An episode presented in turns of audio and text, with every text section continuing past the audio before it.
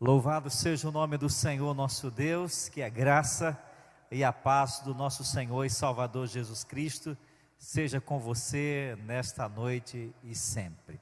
Amém? Eu quero convidar você para que neste momento nós leiamos a palavra de Deus, para ouvirmos a voz do Senhor falando ao nosso coração. Nós cremos que quando nós lemos a Bíblia, nós não lemos um livro qualquer, não se trata de mera literatura humana, se trata da palavra revelada de Deus, inspirada pelo Espírito Santo e que esse mesmo Espírito ilumina para nós quando nós a lemos, quando nós a acessamos. Se você tem uma Bíblia, abra a sua Bíblia, se a sua Bíblia está no seu tablet, no seu celular, também acesse agora nós vamos ler no livro de Êxodo, capítulo 15. Êxodo 15, os versos 22 a 27.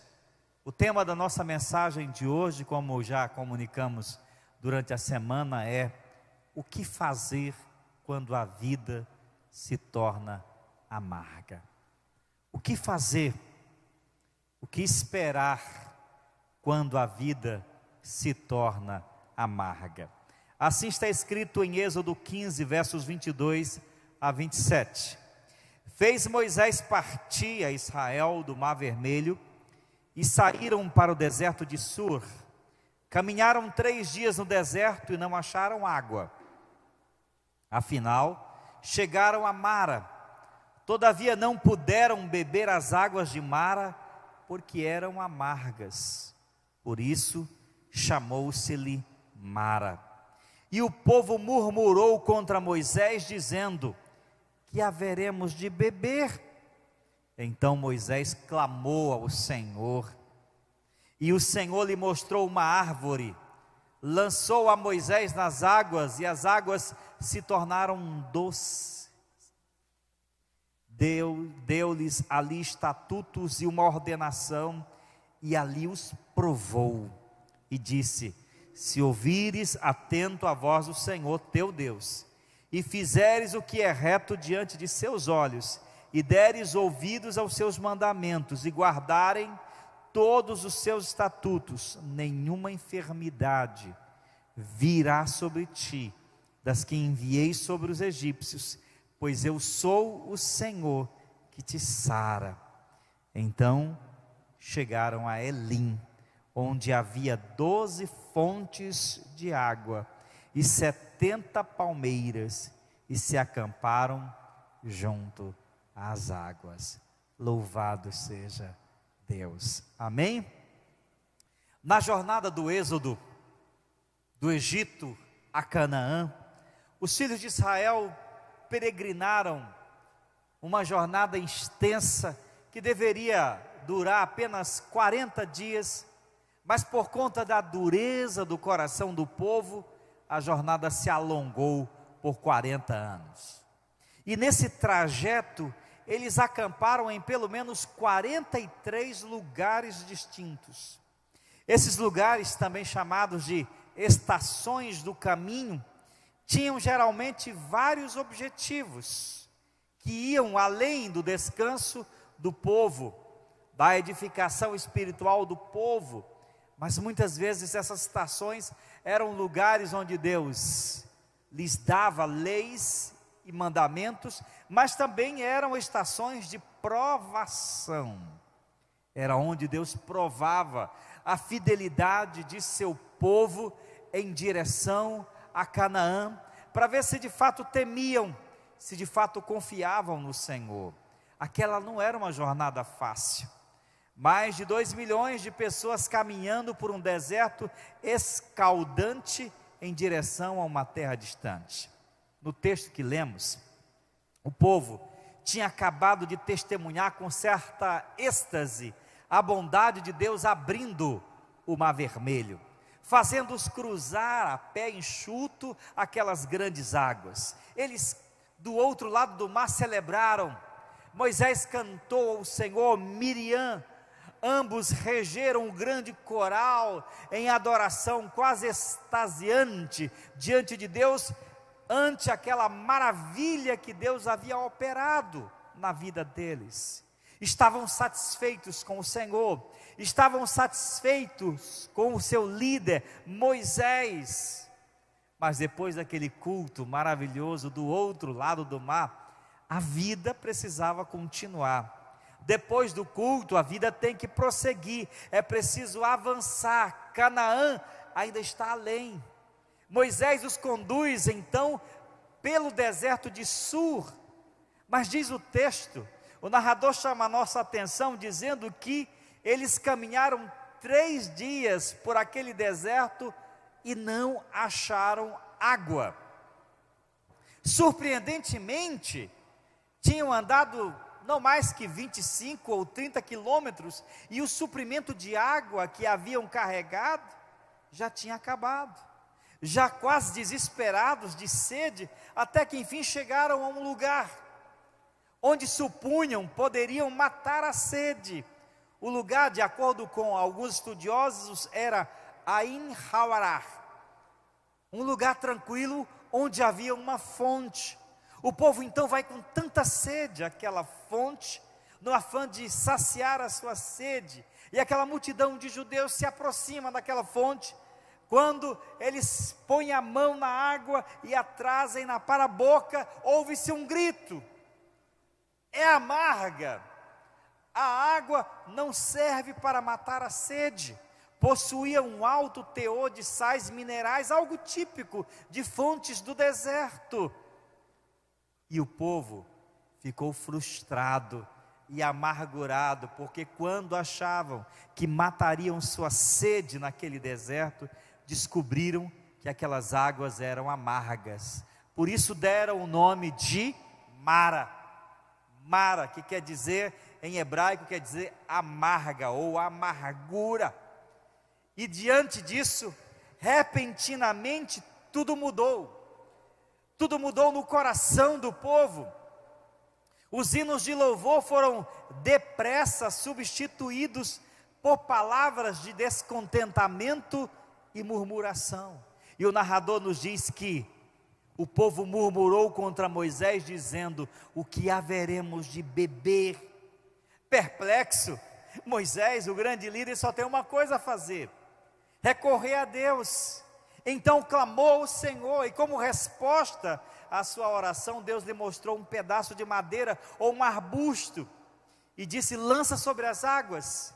Esse arbusto, e rapidamente Moisés lançou aquele pedaço de arbusto sobre as águas, e o seu poder e o seu sabor era tão forte que rapidamente removeu, amargou a amargura das águas, tornando aquelas águas potáveis, digeríveis para a vida daquele povo, e o povo bebeu. O povo ali bebeu. Ali Deus provou, Deus testou, a fidelidade e a confiança do povo nele e disse: Se vocês ouvirem a minha voz e fizerem o que é reto diante dos meus olhos e derem ouvido aos meus mandamentos e guardarem os meus estatutos, nenhuma enfermidade virá sobre vocês das, das que enviei sobre os egípcios, os egípcios, pois eu sou o Senhor que te sara. Logo em seguida, diz o texto, que Moisés conduziu o povo até Elim, um lugar tranquilo, paradisíaco, a poucos quilômetros de Mara, onde ali puderam acampar e beber das fontes saudáveis, potáveis, à sombra de cerca de 70 palmeiras. De Mara, eles chegam a Elim. Meu querido irmão, eu quero chamar a sua atenção para a evidente oposição que o texto faz entre Mara, o lugar da amargura, e Elim, o lugar da provisão. Mara é o lugar da provação, da amargura, da frustração, e representa a incrédula e queixosa atitude do povo que não confiava em Deus. Elim é o lugar da provisão, da abundância, da bondade, da graça, do favor de Deus na vida do seu povo. E a partir dessa narrativa, eu quero derivar três lições para a nossa reflexão nesta noite. Em primeiro lugar, em direção a Canaã celestial, a nossa jornada também pode passar por Mara. A nossa jornada também pode passar por Mara, e não só pode, mas frequentemente passa. A palavra hebraica mar, que foi traduzida por Mara, significa amargura. Fala-se de amargura da água, amargura da bebida, amargura do absinto, mas é usada de maneira figurada para falar também das amarguras da alma e da vida humana. E o que é amargura, pastor? Amargura de alma é o sofrimento, é sofrimento arraigado de dor, de ressentimento por algo ou por alguém. É tristeza carregada de mágoa Geralmente sentimos amargura quando somos decepcionados ou frustrados. Decepção e frustração são, via de regra, duas vias que nos levam à amargura. Também nos amarguramos com a vida, com nossa própria existência. Às vezes, em nossa caminhada, nós estacionamos em Mara e a Bíblia mostra diversos exemplos de pessoas cuja vida teve uma passagem por Mara. Isaac e Rebeca, os patriarcas, ficaram profundamente amargurados quando Esaú resolveu casar-se com mulheres cananitas, pagãs. E diz o texto de Gênesis 26, 35, que aquelas duas mulheres se tornaram amargura de espírito para Isaac e para Rebeca. Ana, esposa de Elcana, viveu por um longo tempo amargurada pelo fato de ser estéril e não poder dar um filho ao seu marido. Está escrito em 1 Samuel 1,10: Levantou-se Ana e com amargura de alma orou ao Senhor e chorou abundantemente.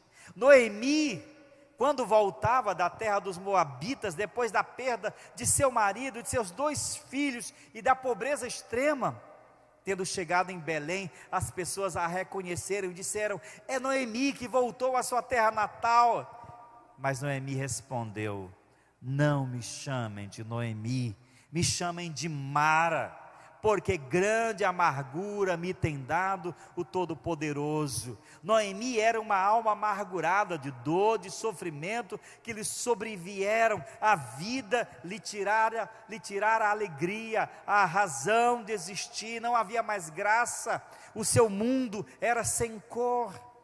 Noemi estava estacionada em Mara, o lugar da amargura. O mesmo acontece com muitas pessoas hoje. É provável que o mesmo esteja a acontecer com você, que está me vendo agora, que está nos assistindo agora.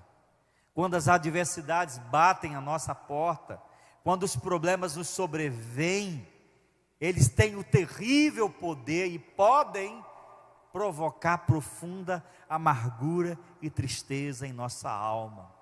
Por exemplo, a decepção pode trazer amargura. Você confia numa pessoa plenamente e de repente ela lhe trai, você é decepcionado, é um golpe duro.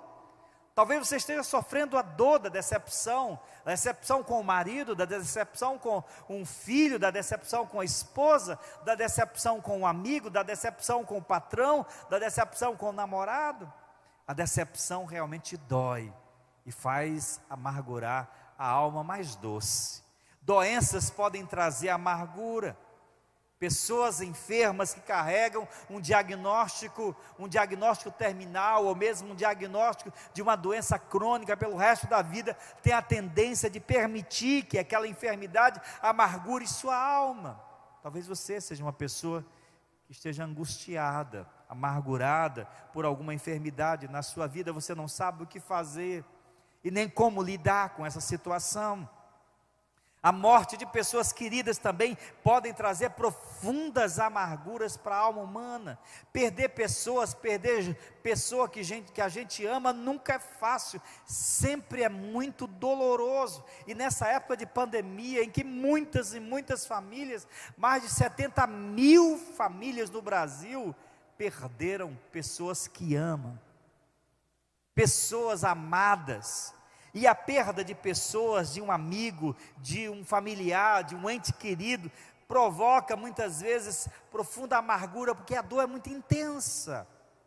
Mas a ingratidão também, a ingratidão de das pessoas a quem a gente serve, a quem a gente se devota, a quem a gente se dedica, ao mesmo tempo em que a proporção que a gente se doa, que a gente se entrega, não vê feedback, não vê resposta, não vê nenhum retorno dos sentimentos e da dedicação, você sente-se como se não tivesse nenhum valor perante o outro. A ingratidão dói, machuca a alma da gente, traz amargura ao nosso coração, mas perdas financeiras também nesse tempo de pandemia e de crises financeiras, há muitas pessoas amarguradas porque viram sua empresa ir à falência. Há muitas pessoas amarguradas com a vida porque viram o investimento de toda uma vida degrigolando aos poucos. Há muitas pessoas amarguradas porque perderam o emprego. Há muitas pessoas amarguradas porque não tem mais onde angariar o pão para a família, o pão cotidiano. Isso é difícil, irmãos. Isso é difícil. E há muitas pessoas hoje estacionadas em Mara. Será que você é uma dessas pessoas? Eu espero e oro para que não Mara é a estação que, se nós pudéssemos, nós evitaríamos. Mara é a passagem que nós não gostaríamos de passar. É o lugar onde experimentamos as amarguras da vida. É o lugar onde as nossas expectativas são frustradas. É o lugar onde a nossa fé é provada, é posta à prova. É o lugar onde somos também reprovados. Deus faz o seu povo passar por Mara para provar, para testar a confiança dele na provisão de Deus, mas é lá que o povo dá sinais de um coração frágil, de uma fé insípida, de uma confiança extremamente frágil. É lá onde o povo revela um caráter ainda a ser transformado, porque lá é onde o povo é reprovado reprovado porque não confiou na bondade de Deus. O que fazer? Quando a vida se torna amarga, pastor, o que fazer ante a todas essas e outras situações que provocam amarguras em nossa alma e que tingem, tingem de preto e branco a nossa existência? O texto diz: E o povo murmurou contra Moisés: O que haveremos de beber? O que fazer? Como reagir? Talvez esteja falando a uma pessoa que esteja estacionado hoje em Mara. Como reagir nesse lugar? Como reagir nessa estação da sua vida? Em primeiro lugar, não saia procurando culpados pelas suas amarguras e sofrimentos. Não saia apontando dedos e culpando isso, e culpando a esse, culpando aquele, culpando aquele outro. Isso não vai resolver em nada a sua amargura de alma, a sua tristeza. O povo, ao sentir-se amargurado pelo fato de que buscaram água e ela era impotável, eles come, o povo começou a culpar a Moisés culpou a Deus. Há muitas pessoas que, quando estão sofrendo, elas procuram culpados, elas apontam culpados, e quando elas não acham, elas culpam a si mesmo, que é pior ainda. E ainda mais grave é quando terminamos culpando a Deus. Há pessoas que, quando enfrentam adversidades, elas se enchem de amargura em relação a Deus, porque acham, porque acreditam, ou porque imaginam que Deus não tem sido bondoso com elas. Mas isso não é verdade. Na hora da amargura, na estação de Mara, a pior coisa a fazer é procurar culpados. Não devemos murmurar contra Deus quando passarmos por esses momentos de adversidades. O povo revelou-se ali incapaz de confiar no Senhor ante um desafio tão mínimo, é verdade. É verdade. que a situação era séria, eles precisavam beber. Mas o Deus que havia aberto o mar vermelho para eles há pouco tempo, a poucos quilômetros dali, não seria capaz de fazer até mesmo da rocha, como fez em outra ocasião, sair água.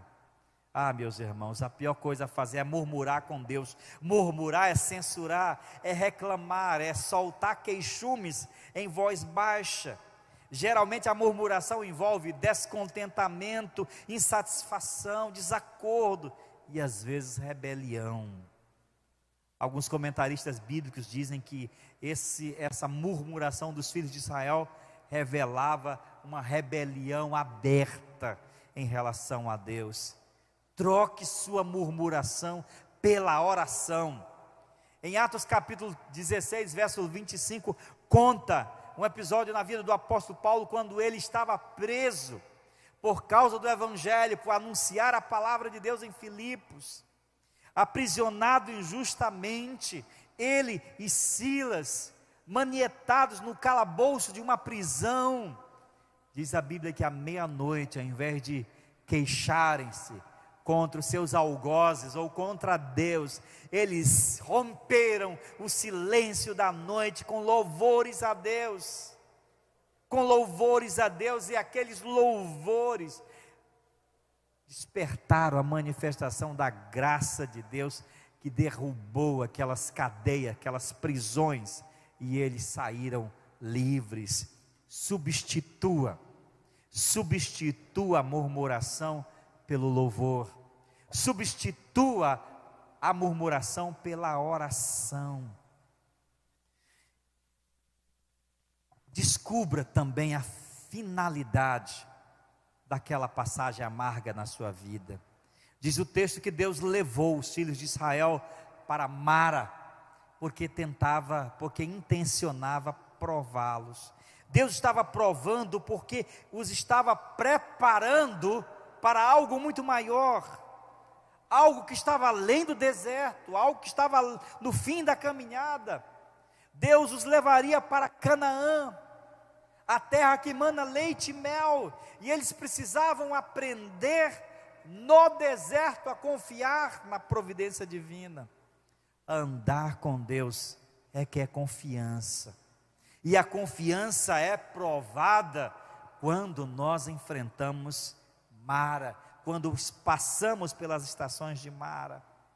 Ah, meu querido irmão, quando estamos vivendo momentos amargos, é preciso confiar no poder de Deus para vencer as amarguras da vida, porque Ele sempre tem poder para adocicar os nossos momentos amargos. Quando Moisés chega para Deus, eu imagino a sua oração: Senhor, olha aí, o povo está revoltado comigo, o povo está revoltado com o Senhor, eles querem beber, as águas são amargas, e agora o que fazer? E Deus disse: Olha lá aquela árvorezinha arranca e joga no poço. E aí diz o texto que quando ele fez, aquela planta tinha um poder tão forte que rompeu o amargor das águas e o povo bebeu. Sabe por quê? Porque Deus faz isso, Deus tem o poder de adocicar os momentos mais amargos da nossa vida, de transformar momentos amargos em momentos doces. Deus tem poder em reverter situações de tristeza, de amargura, de caos, em situações de bênção para a minha vida e para a sua vida também. Toda vez que a nossa caminhada tiver que passar por Mara, pensemos que nunca estamos só. Deus está ao nosso lado e Ele tem poder para adocicar para transformar em doces as situações mais amargas da nossa vida. Nunca deixe de crer nisso. O Deus que abriu o mar vermelho, como não poderia, como não poderia adoçar as águas de um poço.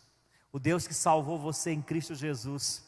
O Deus que deu o seu próprio filho, fazendo-o vir ao mundo, por amor derramando sua vida na cruz do Calvário, vertendo o seu sangue para lavar a, a, as nossas almas, será que não cuidará Ele das nossas adversidades, dos momentos amargos? Se a sua vida está hoje estacionada em Mara, chame a Deus. Substitua a murmuração pela oração, pelo louvor e deixe Deus entrar com providências na sua vida e adocicar essa passagem amarga. Agora, eu quero chamar a sua atenção para o fato de que Mara não seria, na verdade, uma estação. Se você ler o texto atentamente, você vai perceber que eles não acamparam em Mara, embora tivessem bebido, porque Mara era apenas uma passagem a estação estava mais à frente, a estação era Elim. E aqui está a nossa terceira lição. Embora nossa vida às vezes nos leve a Mara, Deus sempre nos conduzirá a Elim. Isso quer dizer que Mara é sempre um ponto de passagem. Ninguém pode viver a vida inteira estacionado em Mara. Mara não é um lugar para se estacionar. Mar é um ponto de passagem, é onde Deus nos prova, é onde nós vemos as provisões e a manifestação da graça de Deus em nossa vida. Mas nós só vamos parar e estacionar no oásis. Diz o texto, então, verso 27, chegaram a Elim, onde havia doze fontes de água e setenta palmeiras, e acamparam junto às águas. O texto diz que depois de seguirem seguirem viagem, eles chegaram a Elim. Elim ficava pouco mais de 11 quilômetros de Ain Hawará, que era Mara. E no meio daquele deserto escaldante, Deus plantou um oásis, que representa exatamente a substituição dos momentos de amargura da nossa vida. Dos momentos em que a vida se torna amarga para nós, Deus cria oásis. Deus mostra que depois da tempestade ele sempre provê a bonança. Embora a nação tivesse que passar por Mara, o Senhor os estava, a estava conduzindo para algo melhor. Era Elim, onde havia doze fontes de água, o suficiente para matar a sede de toda aquela multidão. E não só isso, mas havia, diz o texto, 70 palmeiras, onde o povo pôde acampar e descansar, literalmente, à sombra e água fresca. Essa bela imagem de Elim, o exuberante oásis chamado Wadi Garandel, com sombras e águas tranquilas, me faz lembrar o Salmo 23. Como Davi nos diz: O Senhor é meu pastor e nada me faltará. Ele me faz repousar em pastos verdejantes e me leva para junto das águas de descanso. Ele refrigera a minha alma. Guia-me pelas veredas da justiça. Sim, é Ele que nos faz repousar em pastos verdejantes. Sim, depois que passarmos por Mara, depois que a nossa caminhada tem que enfrentar Mara, Elim está adiante. Deus planta um oásis no meio do deserto, para que as almas amarguradas tenham alento e a amargura seja esquecida de uma vez por todas. É assim que Deus faz. Amado irmão, querido amigo, talvez hoje você esteja passando por mara na sua vida. Talvez você até tenha estacionado por algum tempo nessa nesse ponto de passagem de amargura. A pandemia é para o Brasil, é para o mundo uma estação de mara, mas ela não pode durar para sempre. Porque eu creio, e em nome de Jesus eu profetizo, que depois de Mara virá Elim em nossa caminhada. Mara é apenas um ponto de passagem Deus tem algo infinitamente maior para o seu povo. O apóstolo Paulo disse que nem olhos viram, nem ouvidos ouviram, nem mente alguma jamais perscrutou naquilo que Deus tem preparado para aqueles que o amam. Sim, meu querido irmão. Se ele cuidou daquele povo de dura cerviz, se ele cuidou daquele povo, ele também cuida de mim, de você. Para concluir, nós aprendemos que as águas de Mara se contrastam com as fontes de Elim. Mara representa a incrédula e queixosa atitude do nosso coração, quando muitas vezes não confiamos em Deus ao enfrentarmos momentos que trazem amargura, tristeza ao nosso coração. Elim representa a provisão de Deus, a abundante provisão de Deus que está sempre à nossa frente. Quão fácil é murmurar, quão difícil é confiar, quão fácil é permitir que as adversidades contaminem, amargurem o nosso coração, e quão difícil é, é dizer que nem Jó, eu sei que o meu redentor vive. Ah, meu querido irmão, às vezes nossa jornada nesse mundo, em direção à nossa Canaã celestial, nos faz passar por Mara, mas tenha calma. Se você está hoje estacionado em Mara, tenha calma. Deus tem poder para adocicar toda situação amarga da nossa vida. Lembre-se que depois de Mara, Deus vai te levar para Elim o oásis da provisão e da bênção, lugar de provisão, lugar de cuidado, lugar de sustento. Portanto, seja fiel. Como diz o apóstolo Paulo em 1 Coríntios capítulo 15, 57 e 58, mas graças a Deus que nos dá vitória em Cristo Jesus. Portanto, meus irmãos, sejam firmes, constantes e sempre abundantes na obra do Senhor, sabendo que no Senhor o vosso trabalho não é vão. Ele não se esqueceu de você. Não pense que ele vai deixar você em Mara. Não, ele não se esqueceu. Isaías capítulo 49, verso 15 está escrito: Será que uma mãe pode esquecer do seu bebê? Será que pode deixar de amar o seu próprio filho? Mas mesmo que isso aconteça, eu nunca me esquecerei de ti, diz o Senhor. Em Hebreus 13, 15 ou 5, diz assim: De maneira alguma te deixarei, nunca, jamais te abandonarei, diz o Senhor. Se você está em Elim hoje, no lugar da bênção, dê glória a Deus. Mas se você está em Mara hoje, o lugar da aprovação, confia em Deus. Ele vai te levar para um lugar melhor. E Ele vai te dar a vitória. Confia, clama, adora, serve ao Senhor, porque Ele nunca te abandonou e nem vai te abandonar. Você crê nisso? Eu creio. Porque todas as vezes em que eu mesmo tive que passar por Mara. Todas as vezes em que a minha vida se tornou amarga por diversas razões, eu vi a mão de Deus adocicando, tornando doce as águas mais amargas da minha vida. E eu tenho certeza que Ele fará isso com você também. Vamos clamá-lo agora? Vamos buscá-lo?